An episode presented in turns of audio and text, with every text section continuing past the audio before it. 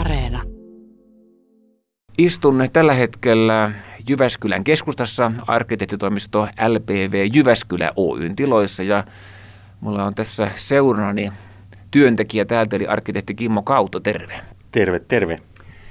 Tässä on avokonttoritila teillä ja työntekijöitä tuntuu olevan paikalla. Tarviiko arkkitehtitoimisto itse asiassa tämmöiset työtilat vai voisiko tätä hommaa tehdä etänä?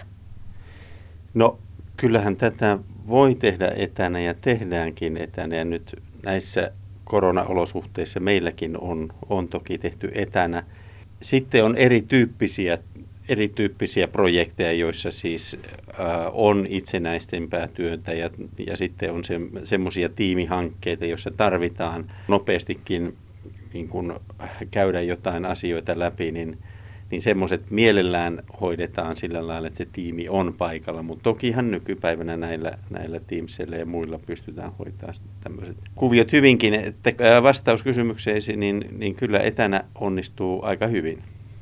No kuinka pitkään, Kimmo Kautto, sinä olet ollut arkkitehtinä ja töissä tässä työpaikassa? Tässä työpaikassa olen ollut 6 vuotta nyt, ja mutta arkkitehti olen ollut jo 20 vuotta. Mitkä sun semmoiset selkeimmät aikaansaannokset on? Onko jotakin sen tyyppistä kuin mitä Alvar Aalolla? Hieman tämmöistä huumoria tähän joukkoon. No joo, Alvar Aalto oli aika kova referenssi, heitit tuohon noin. No tuohon valmistuu esimerkiksi suomalainen musiikkikampus Pitkäkadun ja Voijomaankadun kulmaan nyt vuoden loppuun. Ja siis suunnitellaan kouluja, päiväkotia ja myös asuntotuotantoa tässä jonkun verran. Mutta myöskin toimitilarakentamista.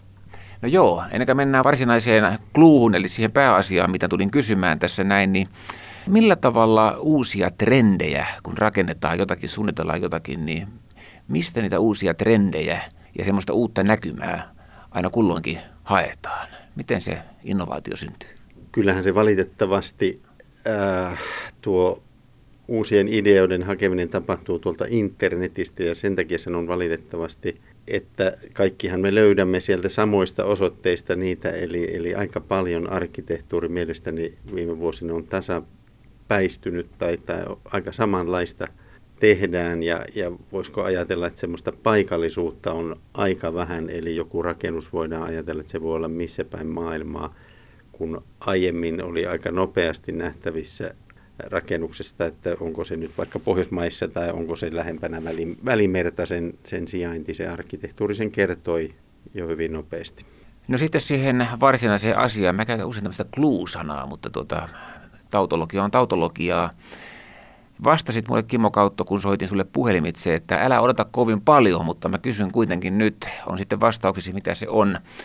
Mitä tulee tapahtumaan avokonttoreille, joita on rakennettu viime vuosina ja niitä on pidetty semmoisena tämän hetken niin kuin must-juttuina. Ennen työntekijöillä oli työpaikassa omat huoneet ja nyt kun ollaan tässä koronatilanteessa ja sitten sen jälkeisessä maailmassa, milloin tämä nyt loppuukaan, mitä tulee tapahtumaan avokonttoreille? Joo, mä nyt oikeastaan sen takia sulle sanoin, että älä odota paljon, kun tuohon nopeasti vastasin, että ei niille tullut tapahtumaan mitään erikoista, eli Konttori on ehkä vähän semmoinen vanha termi ja vähän haukkumasanakin, eli enemmän puhutaan niin kuin monitilatoimistoista tänä päivänä. Eli siellä avonaisessa tilassa on erityyppisiä työpisteitä. Sä voit vaikkapa olla seisomatyötä tehdä välillä tai sitten siellä on semmoisia rauhallisen työn tiloja ja vetäytymistiloja. Eli monella tavalla voit tehdä työpäivän aikana erilaisia töitä ja jos on se Teams-palaveri, niin sitten löytyy se koppi tai pieni neukkari, mihinkä sä menet pitämään sen Teams-palaverin siten, että se muu porukka ei häiriinny. Mutta tämän koronan kautta, jos sitten vielä ajatellaan tätä, niin näissä monitilatoimistoissahan on paljon semmoisia työpisteitä, jotka ei ole nimettyjä työpisteitä. Eli kuka tahansa aamulla kun tulee, niin se jättää ensinnäkin kamat naulakkoon ja sitten vaikka sen repun johonkin säilyttimeen lokerikkoon. Ja sitten menee työpisteelle, jossa ei edellisenä päivänä saattanut olla joku muu, mutta hän sinä päivänä tuo läppärin, sen laittaa telakkaan ja istahtaa siihen ja hänellä on eri ihmiset siinä ympärillään kuin toisena päivänä. Eli näin saadaan joustavuutta näihin työtiloihin ja itse asiassa se työpisteiden määrä vähenee tätä kautta siten, että kun ei ole nimettyjä työpisteitä, niin voidaan tämmöistä ylibuukkausta tehdä. Eli ylibuukkaus tarkoittaa sitä, että jos aiemmin on ajateltu, että on vaikka 100 työntekijää jossakin työpaikalla, niin aiemmin on tietenkin ollut 100 työpistettä, kaikilla omat työpisteet, niin nykypäivänä voidaan tehdä vaikka 30% ylibuukkaus, eli siihen 100 hengen työtilaan 130 mahtuu siten, että osa on aina etätöissä, 30 henkeä on aina etätöissä ja tehdään se työvuorot silleen, että siellä sitten osa on etätöissä ja 100 henkeä on sitten aina läsnä. No entä sitten jatkossa? Nyt puhutaan siitä, että etätyö on tullut jäädäkseen, eli työpaikalla ei välttämättä liiku itse asiassa juuri kukaan. Mitäs nyt sitten tapahtuu näille toimistotiloille, mitä on runsaasti? No mä uskon, että kyllä siitä vähän otetaan takaisin, että enemmänkin tulee olemaan joustoa sille, että porukka käy etänä enemmän tekemässä ja sit tulee toimisto tai takaisin käymään siinä työyhteisössä. Että kyllä se työyhteisön merkitys on nyt kasvanut tässä korona-aikana, että halutaan tavata niitä työkavereita ja juoda kuppikahvia ja näin. Onko nähtävillä nyt se, että kun konttoreita ja työpisteitä on pienennetty, tai digitalisaatio on tehnyt sen, niin nyt niitä pienennetään aina vaan? No siis tehostetaan tilankäyttöä. Kyllä varmasti tämä tulee tuomaan, mutta eihän se sitä tarkoita, että rakennuksia heti tarvii alkaa kaataa. Sinne otetaan vain enemmän porukkaa. 2 firmaa nyt on siinä tilassa, missä aiemmin oli 1. Sitten pikkusen poiketaan tästä tähän rakennusten suunnitteluun, arkkitehtuuriin. Kun joku on jossakin vaiheessa ollut aivan niin kuin uusinta uutta, niin kuinka kauan yleensä on ajateltavissa, että se on uutta ja sitten missä vaiheessa tulee se tilanne auttamattomasti vastaan, että joku muuntautuu vanhaksi, jopa käyttökelvottomaksi? Tarkoitatko nyt ihan rakennuksia? Kyllä nimenomaan. No tämä rakennuksien käyttöikähän nykyään määritellään hankkeen alussa yleensä. Se on 100 vuotta tai voi olla 50 vuottakin, mutta 100 vuotta on hyvin yleinen, jos lähdetään koulurakennusta rakentamaan.